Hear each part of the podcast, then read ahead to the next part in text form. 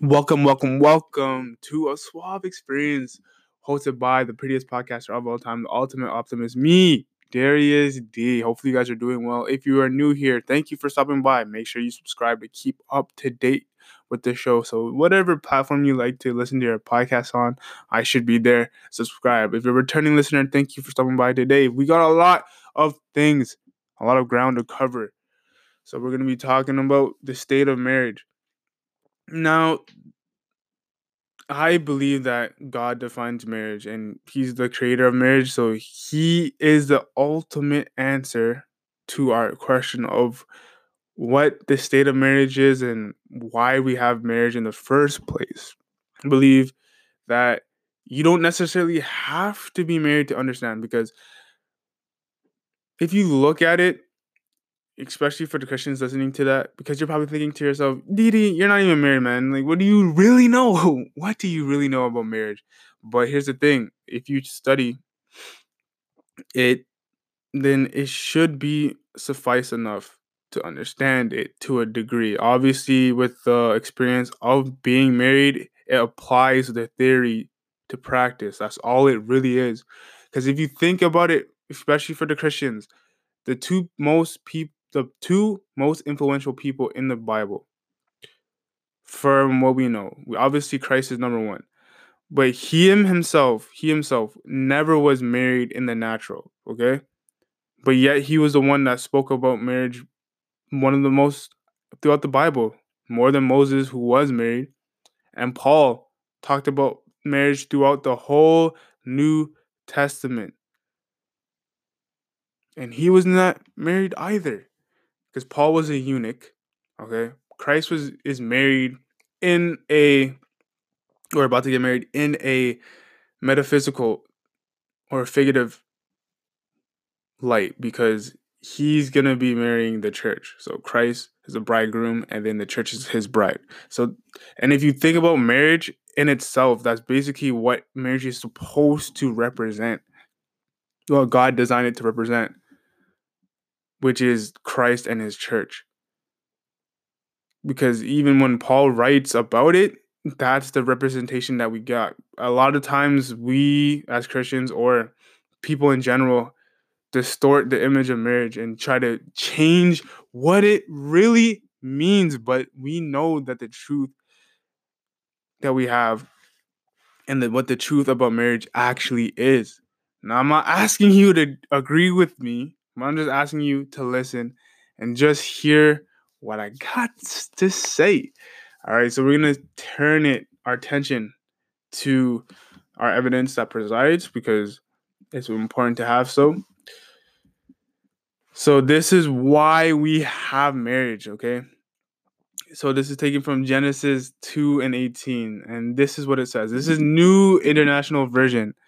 And this is what it reads It says, The Lord God said, It is not good for a man to be alone. I will make him a helper suitable for him. Now, God the Lord had formed out of the ground all the wild animals and all the birds in the sky. He brought them to the man to see what he would name them, and whatever the man called each living creature, that was its name. So the man gave names to all the livestock, the birds in the sky, and all the wild animals. But for Adam, no suitable helper was found. So the Lord caused the man to fall into a deep sleep.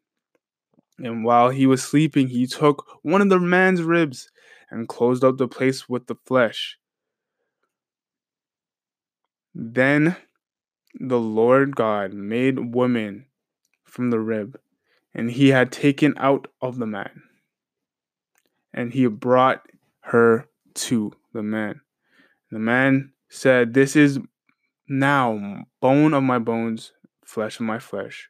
She will be called woman, for she was taken out of man. That is why a man leaves his father and mother and is united unto his wife, and they become one flesh. And Adam and his wife were both naked and felt no shame. Okay, so that is the standpoint that we're taking of when it comes to marriage and the state of marriage in the world today. A lot of people, Okay. I think most people would like to get married, but married, but because there is no truth or there hasn't been truth taught about marriage and the importance of marriage. There has been there has been some statistics that have been shown regarding marriage that can prompt people to either stay away from it or go towards it. A lot of people are scared about divorce and they've experienced it themselves, or whether it be a loved one or their own parents have split up.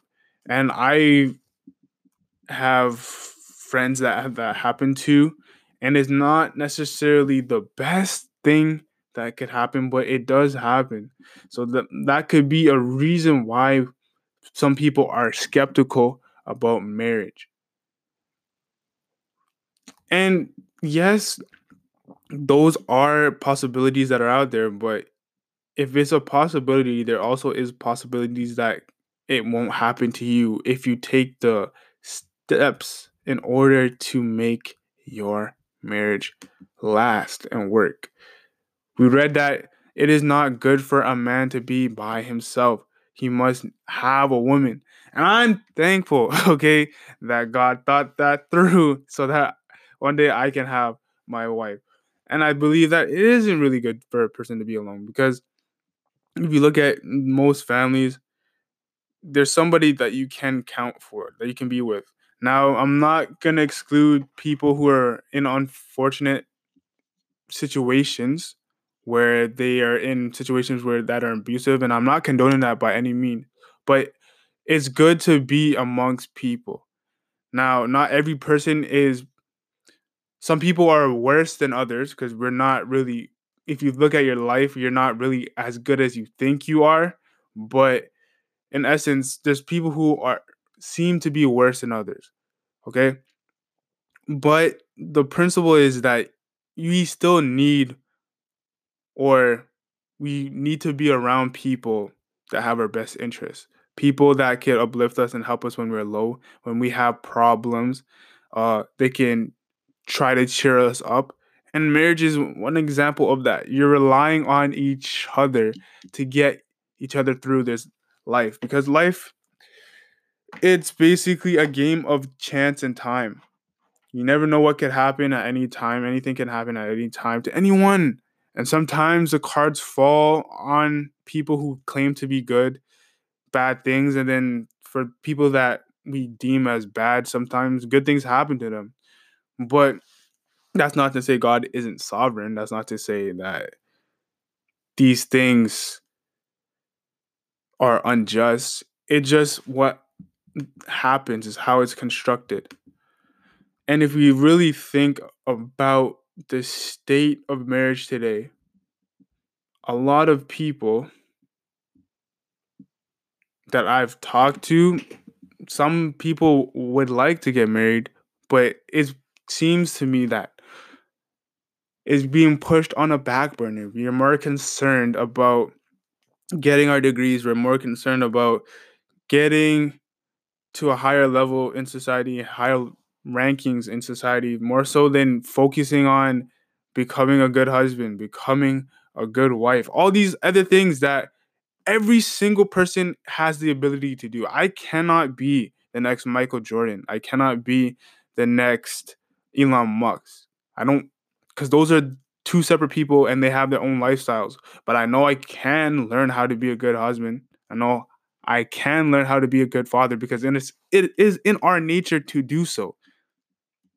It's right there in the text that proves, that shows that it's in our nature for a man to want a wife for a man to become a father, for a woman to become a wife, to for a woman to want a husband, for a woman to want to be a mother.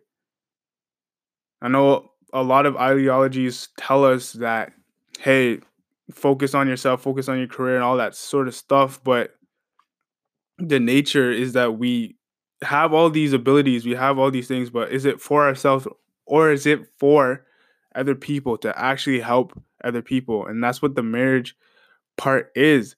If you really think about it, I think it's changed quite a bit only because people leave their families' homes at a younger age and for a different reason, just to be independent, to be self autonomous.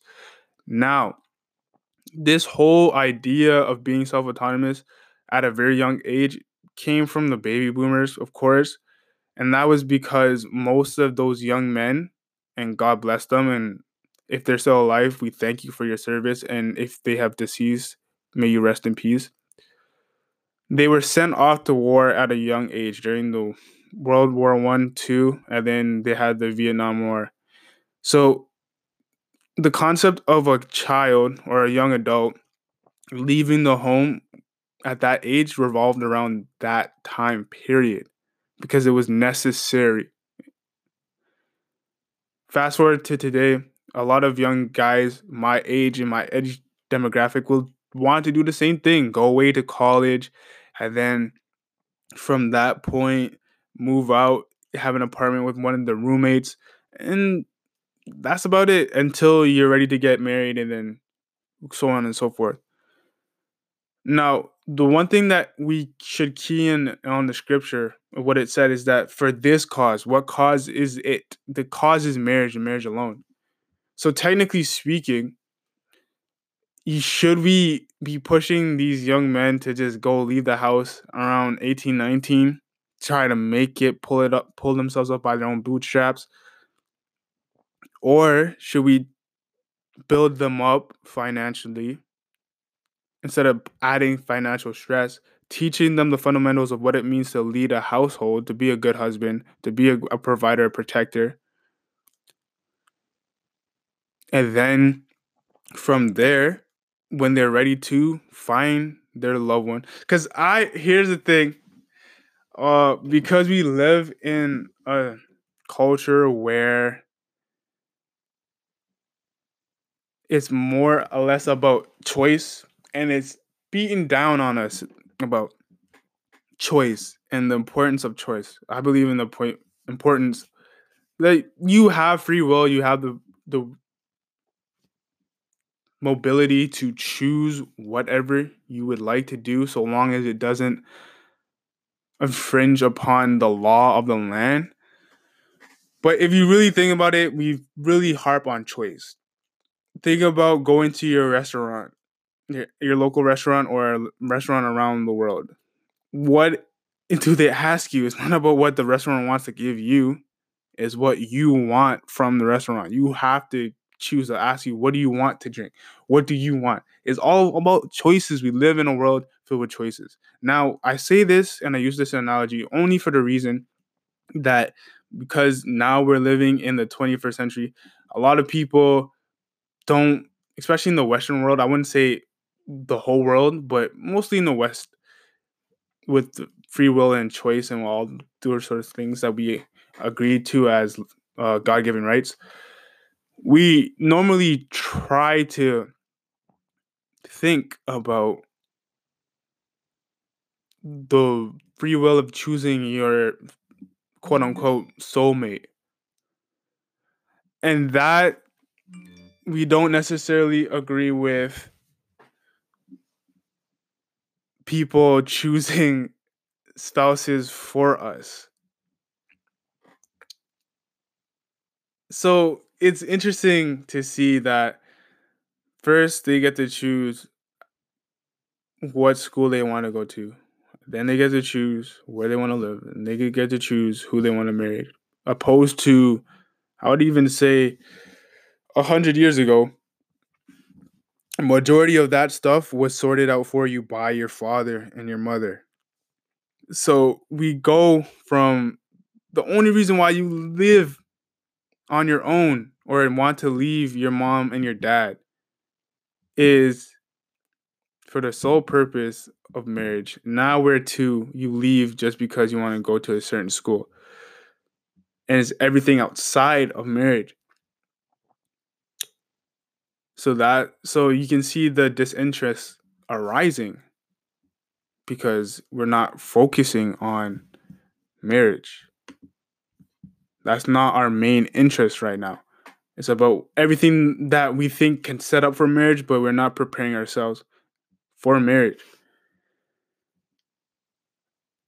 And I think with these things in place, because our focus is not on the main thing, it can deter people or detour people away from that path with the scares of divorce or being in an abusive relation relationship. These all these factors scare people from doing things because they don't want to end up like their family members. But like I said before, and I'll say it once more, just because it happens to them doesn't mean it's going to happen to you, and does not mean that you have to go down that road. Maybe you can do certain things differently. Maybe they didn't take marital counsel. Maybe they weren't supposed to be married to begin with. Not to say that or the concept of the one because I don't believe in that. But maybe they were just in love in a physical sense, but they had no connection. They were just infatuated with each other. It could be that as well. It could be that they grew out of love as well. But you notice that divorce rates have gone up since the Divorce Act is because there's more room for divorce. And a lot of the causes, some people say the number one cause is that it's money, so it's all finance. Or they grow out of love is another one. But if you think about it for a second, if you juxtapose the reasons and the causes that divorce reigns so high in our society today, it's because we have a law that actually gives grounds for it. In Jesus's day, there was only a few, which is basically one of them was if because they took virginity seriously in that time opposed to today like in general our society doesn't really care about that but the purification in that specific time period for that specific group which would be the Jews at this time. Sanctification was a serious thing. So and purification was a serious thing. It was a serious um, idea and rule in that society. And essentially, the only grounds that was giving in the Mosaic law was that if a person got married, and when that person got married, if they were to find the wife not to be a virgin, then they have grounds for divorce because they lied to the man or to that man's family, claiming that she is something when she's not. And that was a serious crime at that time. And it was punishable by death, which would have been stoning at that period of time.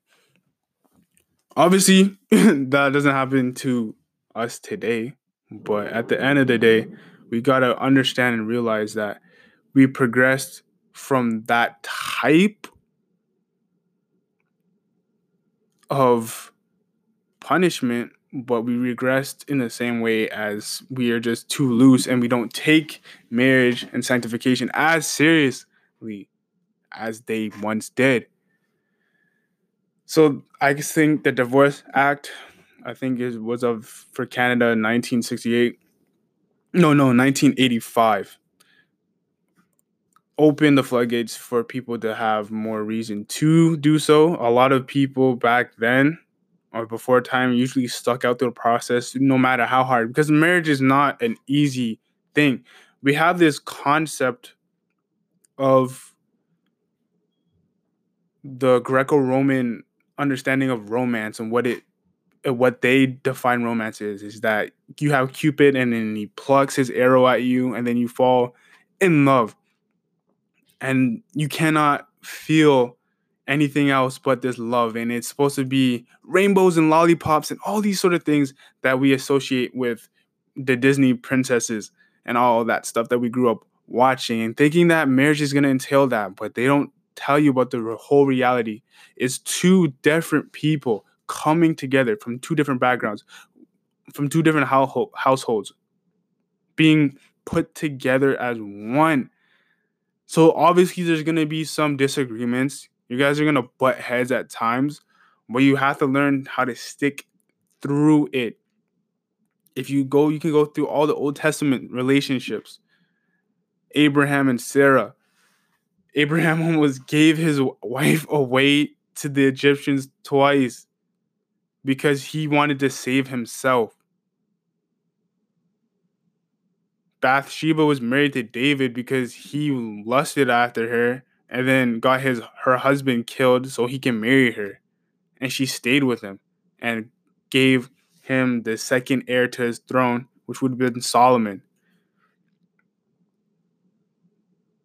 these relationships, even the prophet Hosea, when he had to date or marry, sorry, not date, because there's no concept of dating in the Bible, but that's a story for another day. But he had to marry a prostitute to show the representation representation of how Israel has gone so far away from their creator. So a lot of these and there's many more a lot of these relationships and these marriages in the bible weren't the best situations, but they stuck through it. Don't you think Adam, if he had the choice to divorce Eve, he would have done so after what happened, after the fall? But they didn't have a choice back then. And maybe if they did, they, they would have a divorce because it's easier to walk away from a problem than it is to fix it.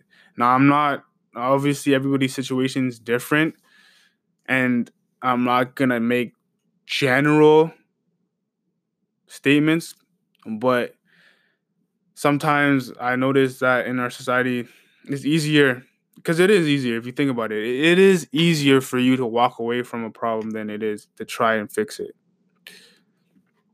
so with that said we're understanding all the areas where people would like to stay away from marriage. People would want to have, for example, cohabitation, which is basically uh, living together in a household and not getting married.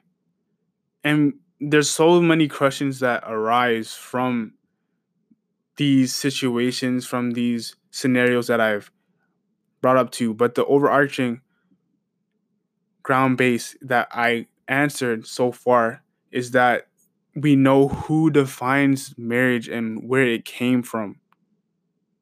Now, as you go across the world, okay, there's different representations of marriage per se, or how people were to get married in this regarding ceremonies and all that sort of stuff. But the concept itself was pretty much the same. We know that it's a union between a man and a woman so that they can start a family and then they can grow together and feed into the next generation so the lineage can continue. That is where you get most of your purpose from. It's from marriage and family and starting your own family yes, you can have dreams and aspirations to do other things, whether you wanted to be an architect or you want to be an entrepreneur or you would like to be a clothing curator. But the overarching thing that every man and every woman can do is get married and have a family. Now you're thinking to yourself, Didi, what about finances and all that sort of stuff? Do you think people stopped getting married during the Great Depression? Because if that was the case, then there would be a whole gap. Now, there was limited births and whatnot because of medicine, lack of medicine, and also different types of issues that were li- that were there because people were poor. But poor people still get married as well.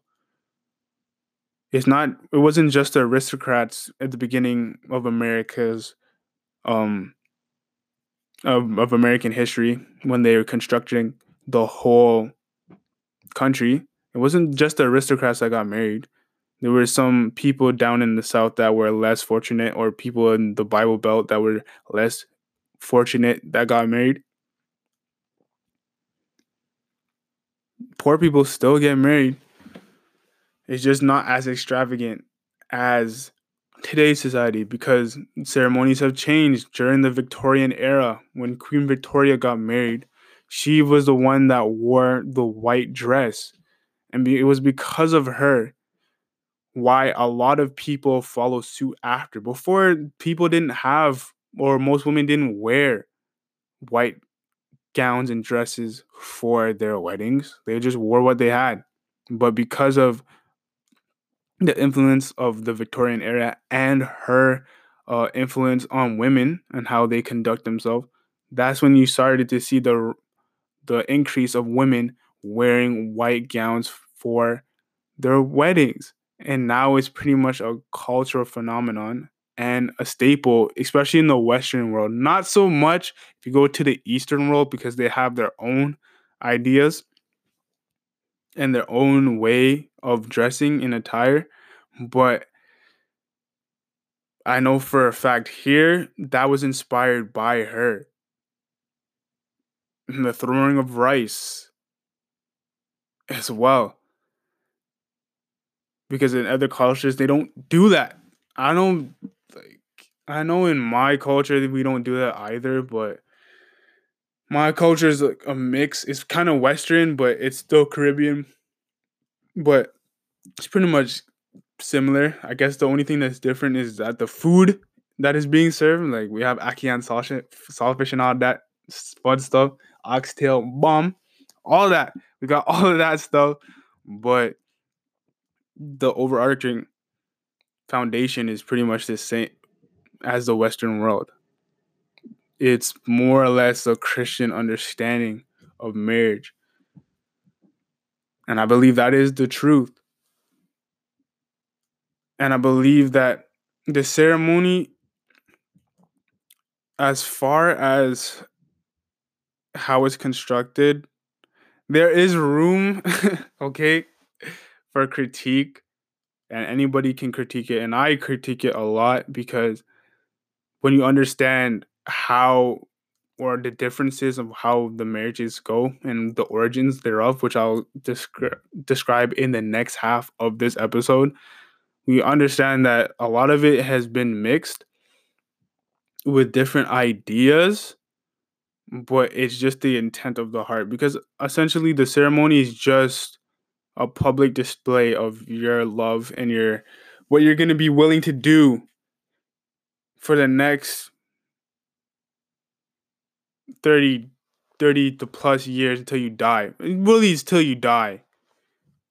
What you plan to do, what you plan to do for the next odd years until you you pass on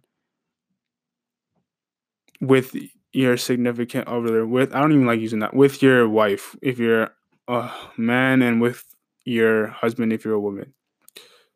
So we have to understand and now we do understand where it come from where it come from where did it originate who defined it and we have the answer we understand why people might not want to get involved with it but in the next half i will explain the ceremonies and all these different things that changed over time on this episode, The State of Marriage, with your host DD of A Suave Experience. Don't go anywhere, we will be right back. Okay, we are definitely in the house. Okay, so this is my issue in regard to the state of marriage today because we're more concerned about the theatrics more so than the substance and what it takes. I did mention that, of course, you're taking a man and you're taking a woman from two different backgrounds. This is the whole argument that I have against people who necessarily don't agree with interracial marriage. I I'm not for interfaith marriage. I think interfaith marriage is pretty stupid.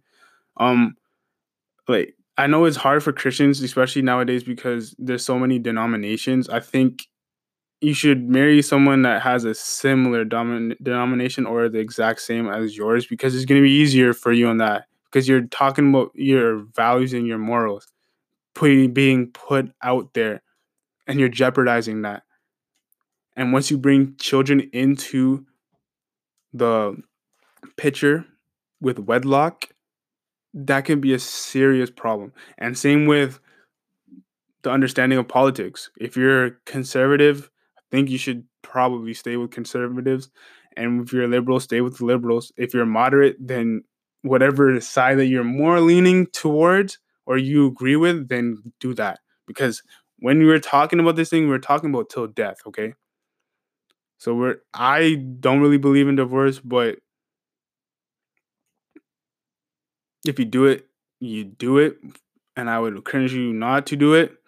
But we're talking till death. That's the vow that you made. And that's the only reason that I like the ceremonies in regard to people holding you accountable to the vows that you've made to your wife if you're a man or to your husband if you're a woman.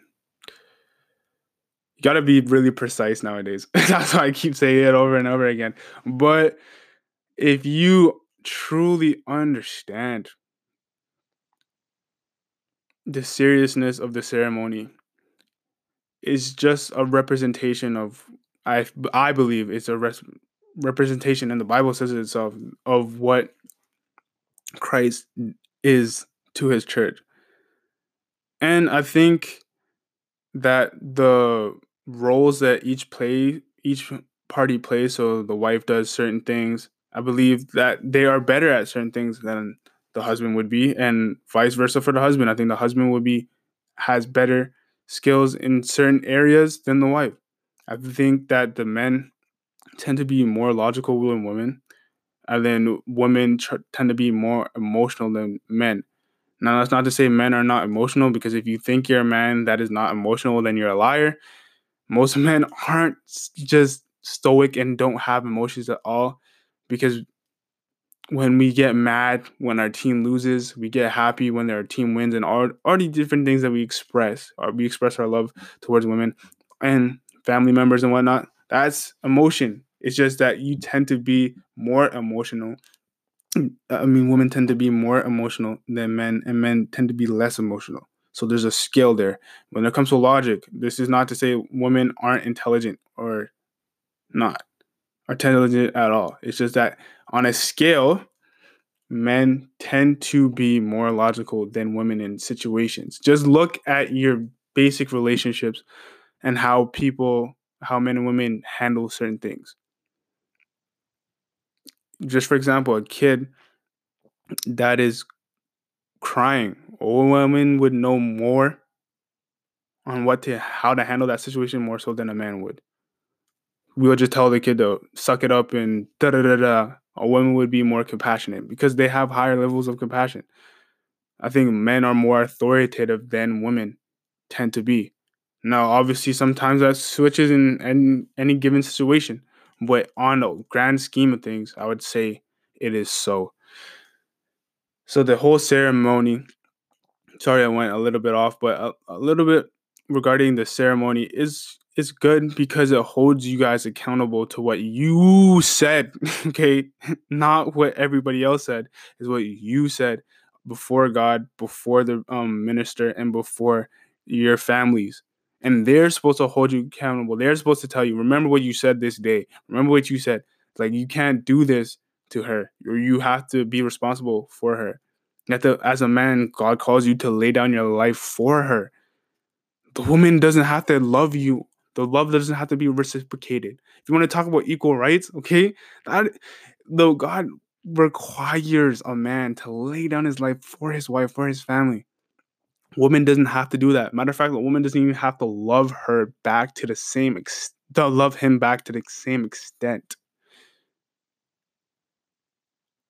As the man loves the woman is or is called to love the woman. So just think about that these things. We all have a role to play. We're all on the same team. It's just we're playing different positions and we need to get the job done.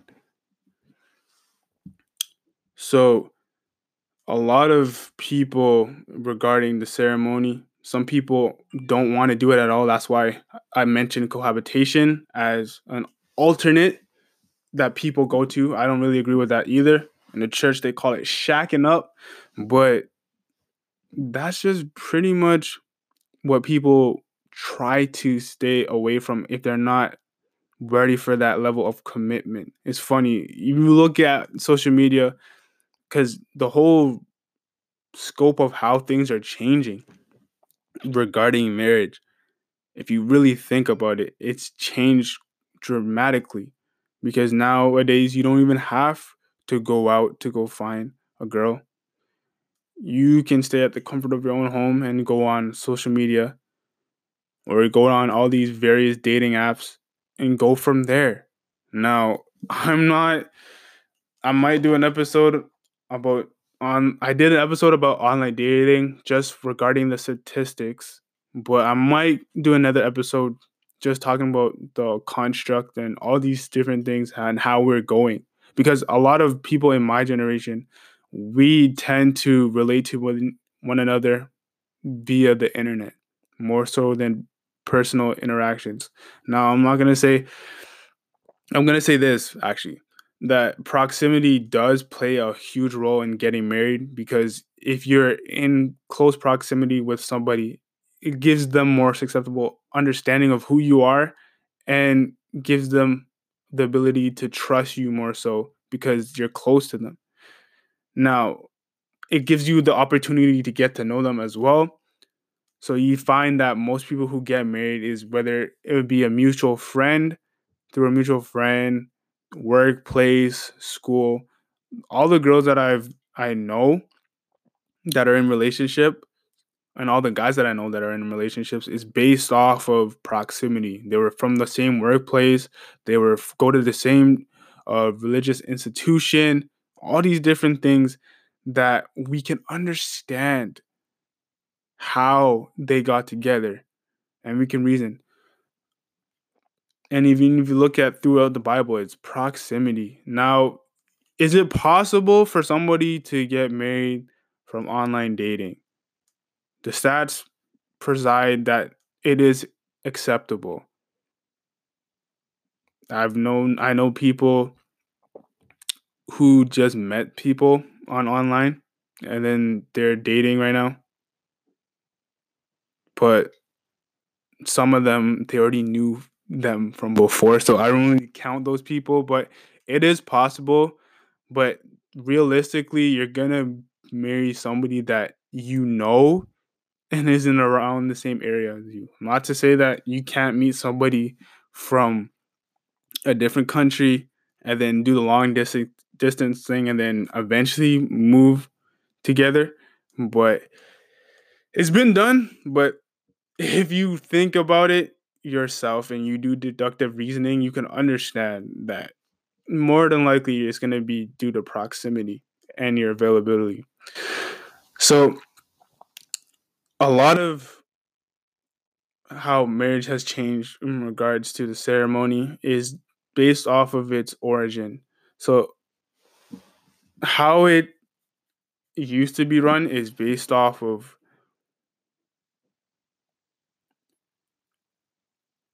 a religious organization, whether it be a church or a tribal group or religious authority or community of peers. So that's basically how who would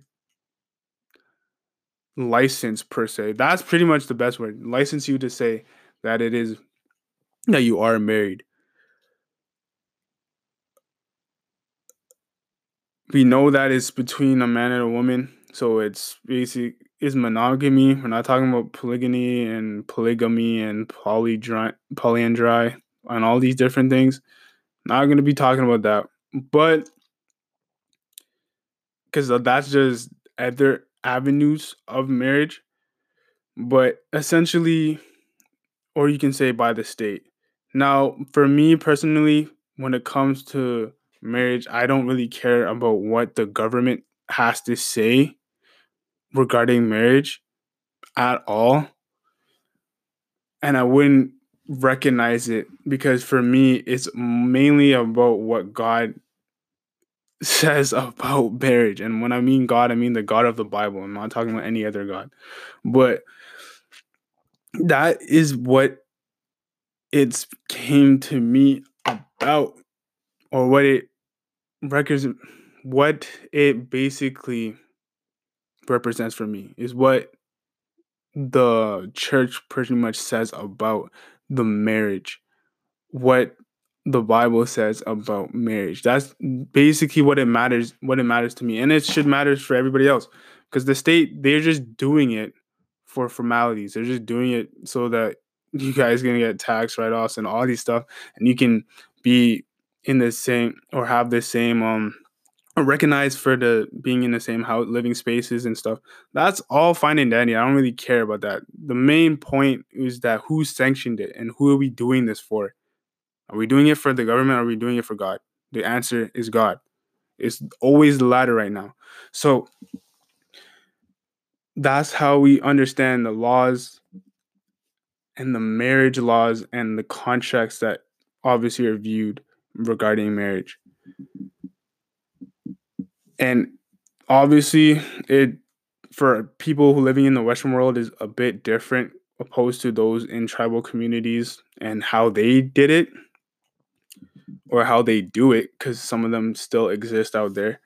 But for example, historically, if we want to talk about the Jewish way of doing it, you would get a dowry right, which essentially is you would the it's basically the parental property gifts or money at the marriage of a daughter. So whoever is the groom's parents would pay for that. So that would be for not really paying for the right, but you're giving providing a service for the by the groom's family and you're transferring it because they're losing a valuable person to their house.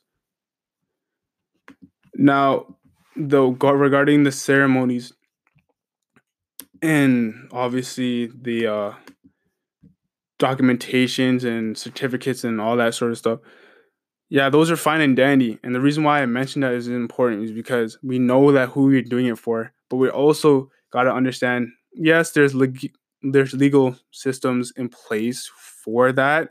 And I'm not saying to completely ignore it and not take part, but that's not the main reason why we're doing this at all.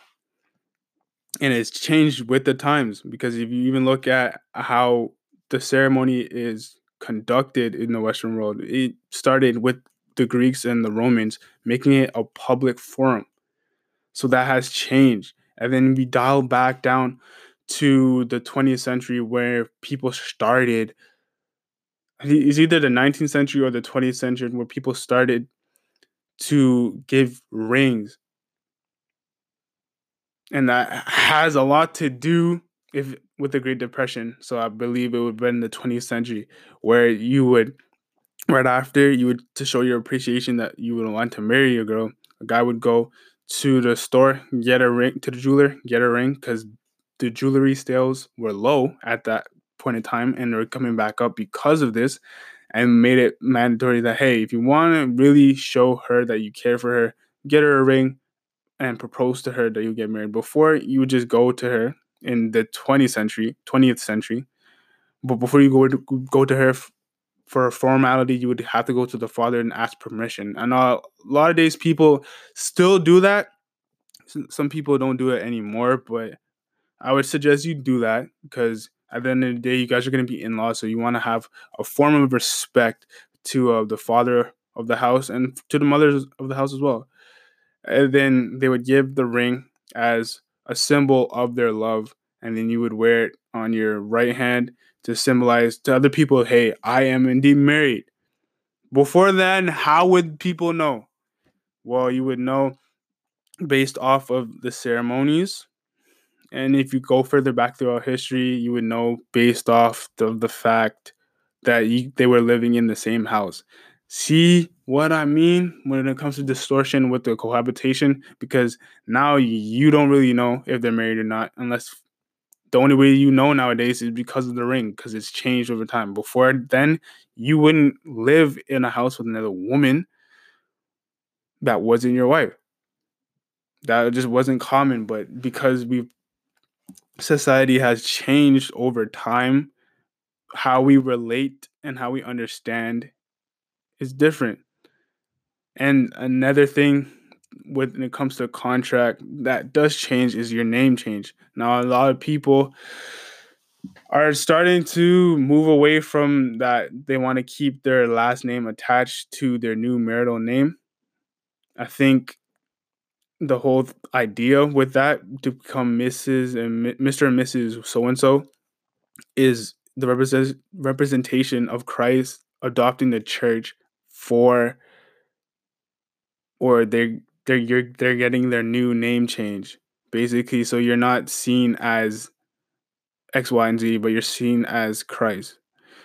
So I would argue that I think it's important for people to do that. And I know a lot of feminists and other people out there argue that it's patriarchal and then that it's just a man passing a woman off to another man. But if you look at the clause and what the woman is getting, technically is not negative at all because all that was is to show you that who is protecting, who is going to help this woman out and provide and give her things that she does need. And that's not to say that a woman is incompetent. incompetent. That is not what I'm saying. But what I am saying is that it does show that we need each other because then the woman provides a lot for the man as well. That the man needs that he needs a woman to provide for. Her.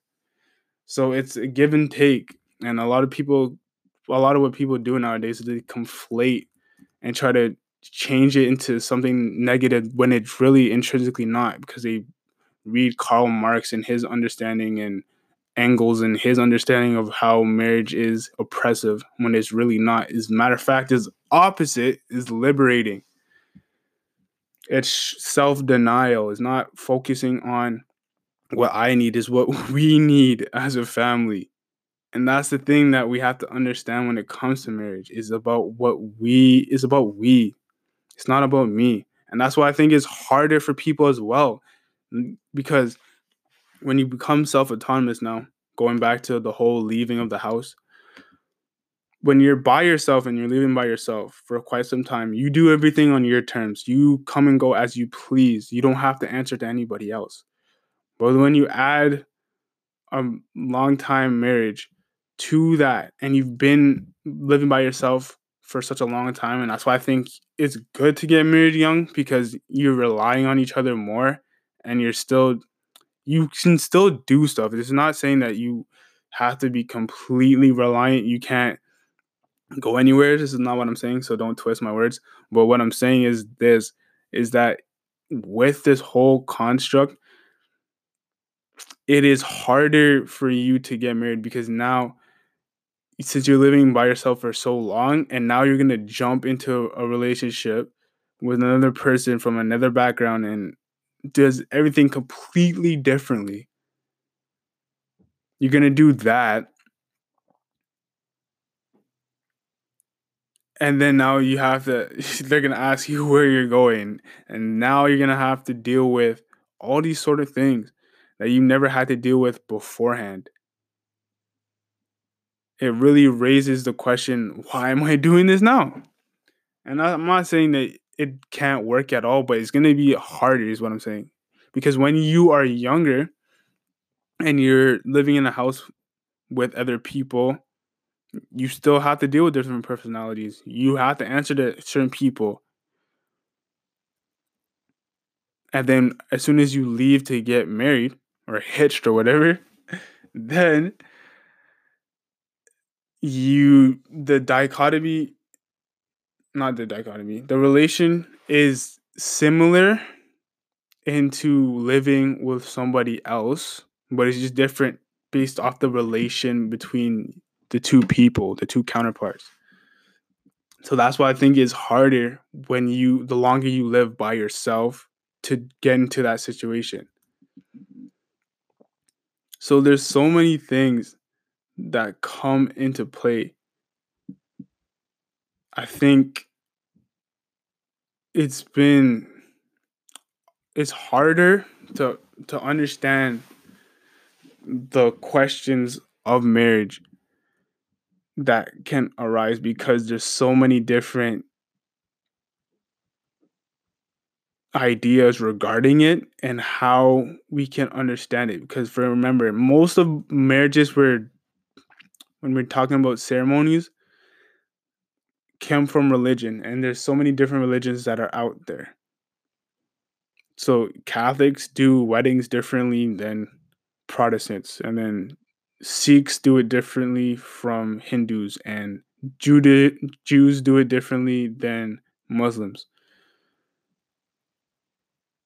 A lot of it between is the same come from the same idea of two becoming one but how the ceremony and matrimony is being exhibited or being understood or being constructed is different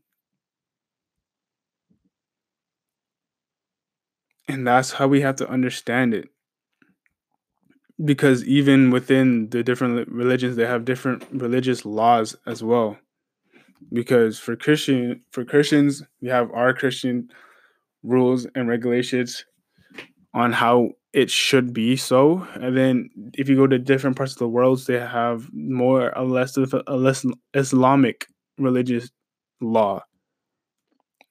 I think in Saudi Arabia it would still be Sharia law. So it's different in that sense. So the it really raises the question of where we should go from there. Cuz if you're going to ask me if I believe in arranged marriage over marriage of choice, autonomous marriage. I would say depending on for me because I'm pretty superficial. So like if the girl looks good, I might agree. You know what I'm saying? But the overarching idea is that the parent has a relation to the other parent with the daughter, for example. And then a lot of countries still hold this belief system, but ideally the parent doesn't really want anything negative to happen to their child. And they know the person, whether it be a business partner, family, friend, somebody that they know or are cool with. They're not just getting you a random girl and they're trying essentially to get you in the same position as it was to them. And all, stats show that sometimes a marriage marriage works out better than marriage of choice. Because hey, at the end of the day, your parents are wiser than you, and they want the best for you regarding that, and they have the experience. So I did outline a lot of the marriages and different types of marriages, but I mainly focused on the main thing. We've got to keep the main thing the main thing. We have to understand, although there's so many different deviations from it, so many different religions out there that interpret it differently. You have interfaith marriage, which is the stupidest thing I've ever heard. But interracial marriage is not necessarily a bad thing, it's just a preference. So if you want to stick with your own race, then by all means do so. If you don't, and you want to try different or go to a different race for marriage, that's fine. I'm neither for it or against it because at the end of the day, race is arbitrary. there's only like 0.25 differences between each race that exists out there.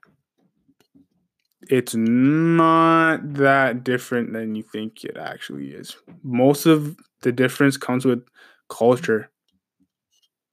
Because all we're really talking about is skin tone. So, based off the amount of melanin that is in your body, which is due to the fact how whether your ancestors was on the north side of the equator or the south side of the equator, due to the degree of whether the sun baked them at different rates. So you're not really arguing for that, you're arguing for culture, which is fine. It's just minute differences. Yeah, I'm not gonna say that's the same because intrinsically we're the same in regard to uh, how our biology works, but on the outside, okay, my skin might be a little have more melanin than yours. My nose might flare, yours might be more narrow, or I might have full lips and then you don't. Or your eyes might be slanty and mine might not be. I think mine, yeah, mine is kind of slanty, but it doesn't matter. Or the texture of hair. Based off the hair follicles and how your hair curls because even within the black community there's different types of hair as well regardless of whether you're mixed or not you're talking about dominant genes and genes that are, aren't so dominant so that whole interracial problem that people have because some people are still have um, a racist belief system or like i said i think most of it nowadays is just preference there might not be racist intent behind it, but who knows? I don't really know. But unless if you tell me. But with all these different types of marriages that are out there and ideas that stem from whether what your background is, where you're from, where your parents are from, the origins of your family, the ceremonies, the culture that you live in. These are just basically our constructs of what it is, but the overarching and the truth of the matter today of what marriage is and how it is defined. I hope I answered your question. It's defined by God and God alone. It's between a man and a woman, and it's for the family and is a representation of Christ and his church. That's basically what marriage is in a nutshell. However, it does change when it comes to culture and how we it's not really changing. It's just how we express it within our cultures and how we do the ceremonies and stuff. I'm gonna get into a little bit of parts of my personal opinions of the matter when it comes to um, ceremonies and all that sort of stuff and what I think about it in the next segment. But to answer your question, it's defined by one person and one person only. His name is God. Yo, yo, yo. Hopefully, you didn't go anywhere. We're back in the house and we're talking about the state of marriage and what I think is going to happen. And also, my thoughts. So we're gonna start with my thoughts before I make any prediction. I don't even like making predictions, but you know, it is what it is. I already said it, so I'm gonna do it. So in regards to my personal opinion, I believe that marriage is a good thing. It always has been. It always will be. And uh, I know that there's negative things that are out there regarding marriages. But at the end of the day, just because something or somebody use something that is good for evil doesn't make that thing evil it just makes the person evil using it. So for me obviously i'm going to get married one day. I don't know when but hopefully i'm aiming within the next decade to get married. So that's what i'm aiming for. My understanding because like i said i grew up in an apostolic church, so we have a certain custom to how marriage should be, and it's traditional, and I'm okay with that. It's just the whole concept of what people do revolving about the ceremony because we're so concerned about it being extravagant, it being a Cinderella story. And that's not necessarily the case when it comes to that. They believe, oh, you have to pray for the one. I don't not I shouldn't say they, but people believe that the whole concept of, of the one. And I talked about that with Keisha when she was on the show uh last year. The whole understanding of the one, there is no such thing. Okay. Stop using that type of phrase because we really don't even know what that actually means. And it's just more or less a medical metaphysical or an emotional way of expressing how we feel with a person. You don't know because it's really just time and chance, man. Like, what if you, one time you met a different girl that wasn't the girl that you're with right now? Was she the one the whole time? Maybe that other girl was the one. Or maybe it wasn't just meant to be with you guys. Maybe you guys don't click, or maybe you guys do click. That's how I determine it. Because then essentially, if it's the one, that means it's predetermined. Which means that your whole life would be pretty much written out, which negates the whole thing called free will. So the whole concept of the one for me is not a thing. So for me, I'm okay with interracial marriage. I don't like interfaith marriage. I think it's stupid. It doesn't make any sense at all because it's just gonna make it things difficult, especially if you're devout. Now, here's the thing: if you just claim that you are part of religion because you grew up in that religion, but you're not serious, then it's not really. I guess you can say that it is interfaith marriage, but you guys really don't believe it. You're just saying that you're part of it. But if you take your religion seriously, the likelihood of you marrying outside of your religion doesn't make sense. So I already talked about that in the inner marriage episode. That was episode five. So that's a way back, way back last year. But uh yeah, that's my take on that. I believe that is a good thing. Uh when it comes to denomination, like I said before, it's up to you and your belief what you're willing to do. Because at the end of the day, denomination the Christianity has too many denominations. I don't think that's necessarily the greatest thing because you have because Catholicism is not a part of Christianity, it's separate. And then you have Protestantism. Well, they claim to be a part of Christianity. So you have Christianity as the head, and then you have Catholicism, but I still think Catholic Catholicism is separate from Christianity.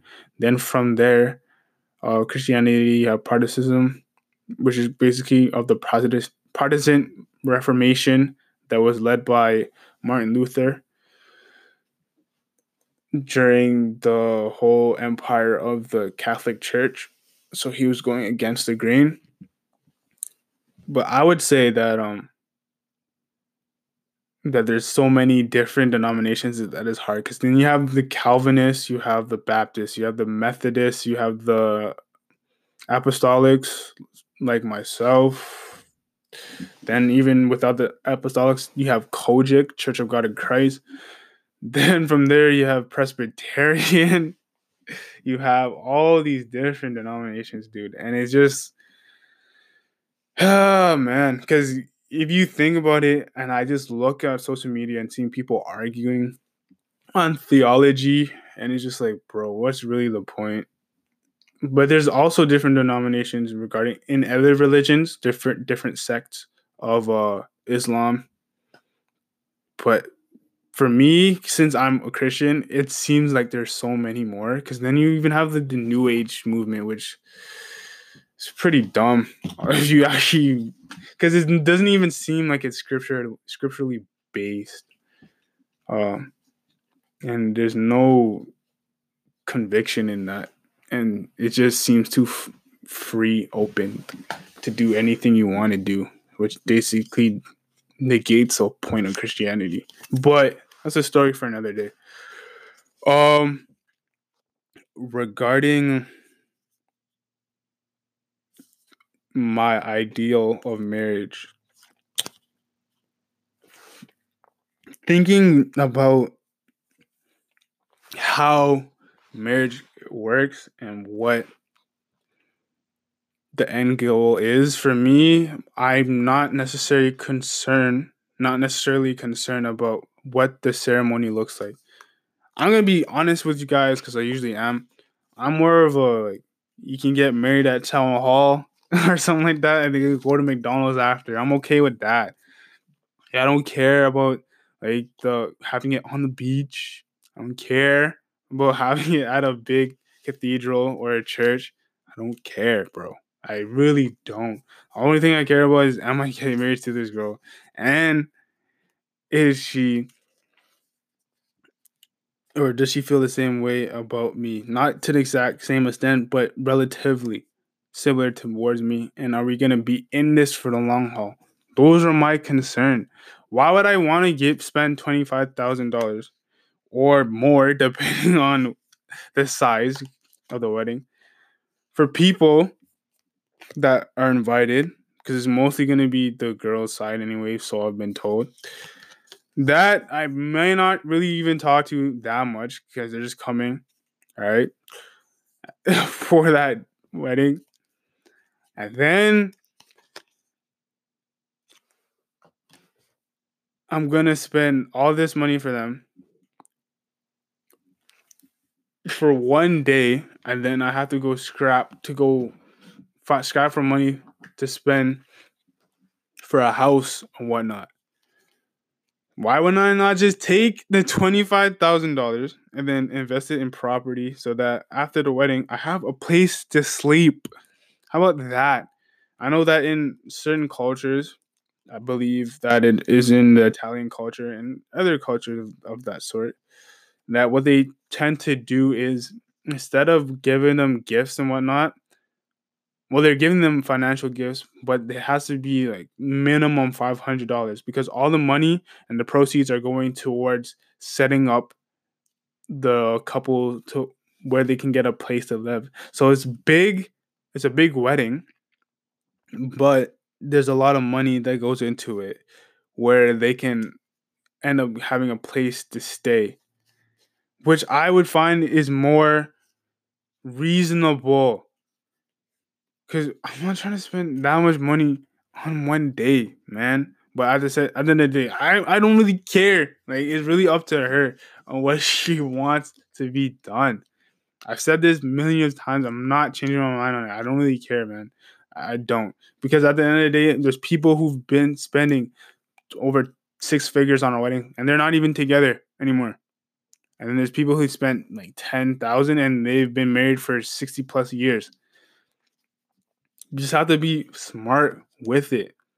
And uh, that whole concept comes from the Victorian era, like I mentioned, and the concept of the Greco Roman myth of love and the whole Disney princess theology.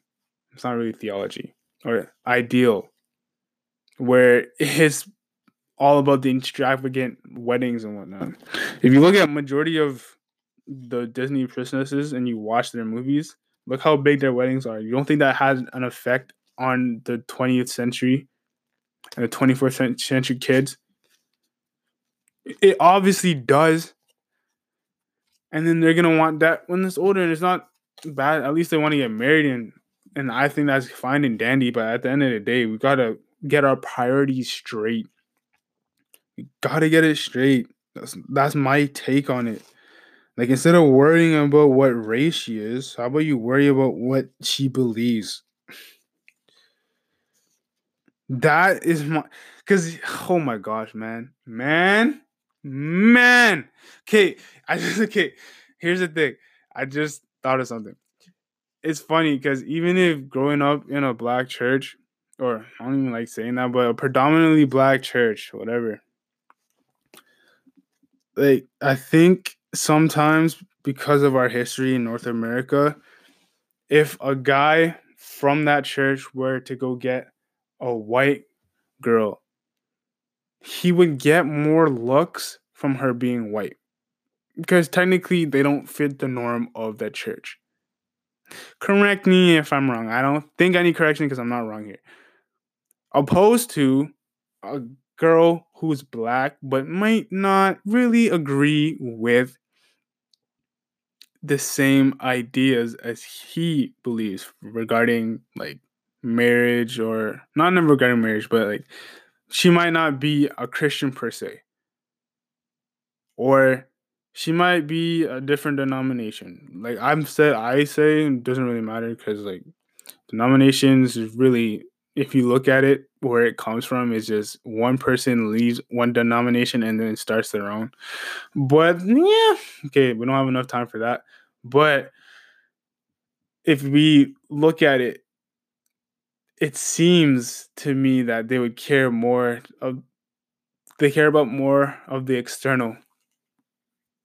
Just what they can see. So if I gave you an ultimatum right now to make and I always use this when it comes to argumentation is that would you rather care that I marry a girl who so happens to be another race from me?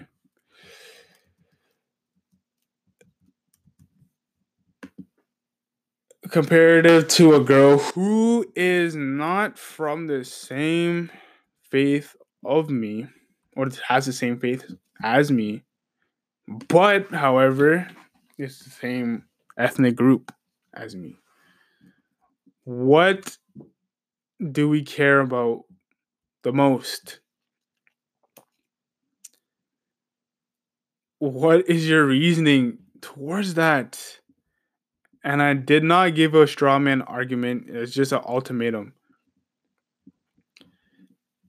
And it's just because I don't really like using ignorance because a lot of time it just has a negative connotation, but it's basically uh, appeal to ignorance, man. Argumentum ad ignorantum in Latin. That's basically what it is. They don't really have much proof of what they're saying. They're just making a claim and it hasn't been disproven yet so they're just saying it. That's basically what it is. And I don't really agree with that. I think we should keep the main thing the main thing and focus on what the real problem is.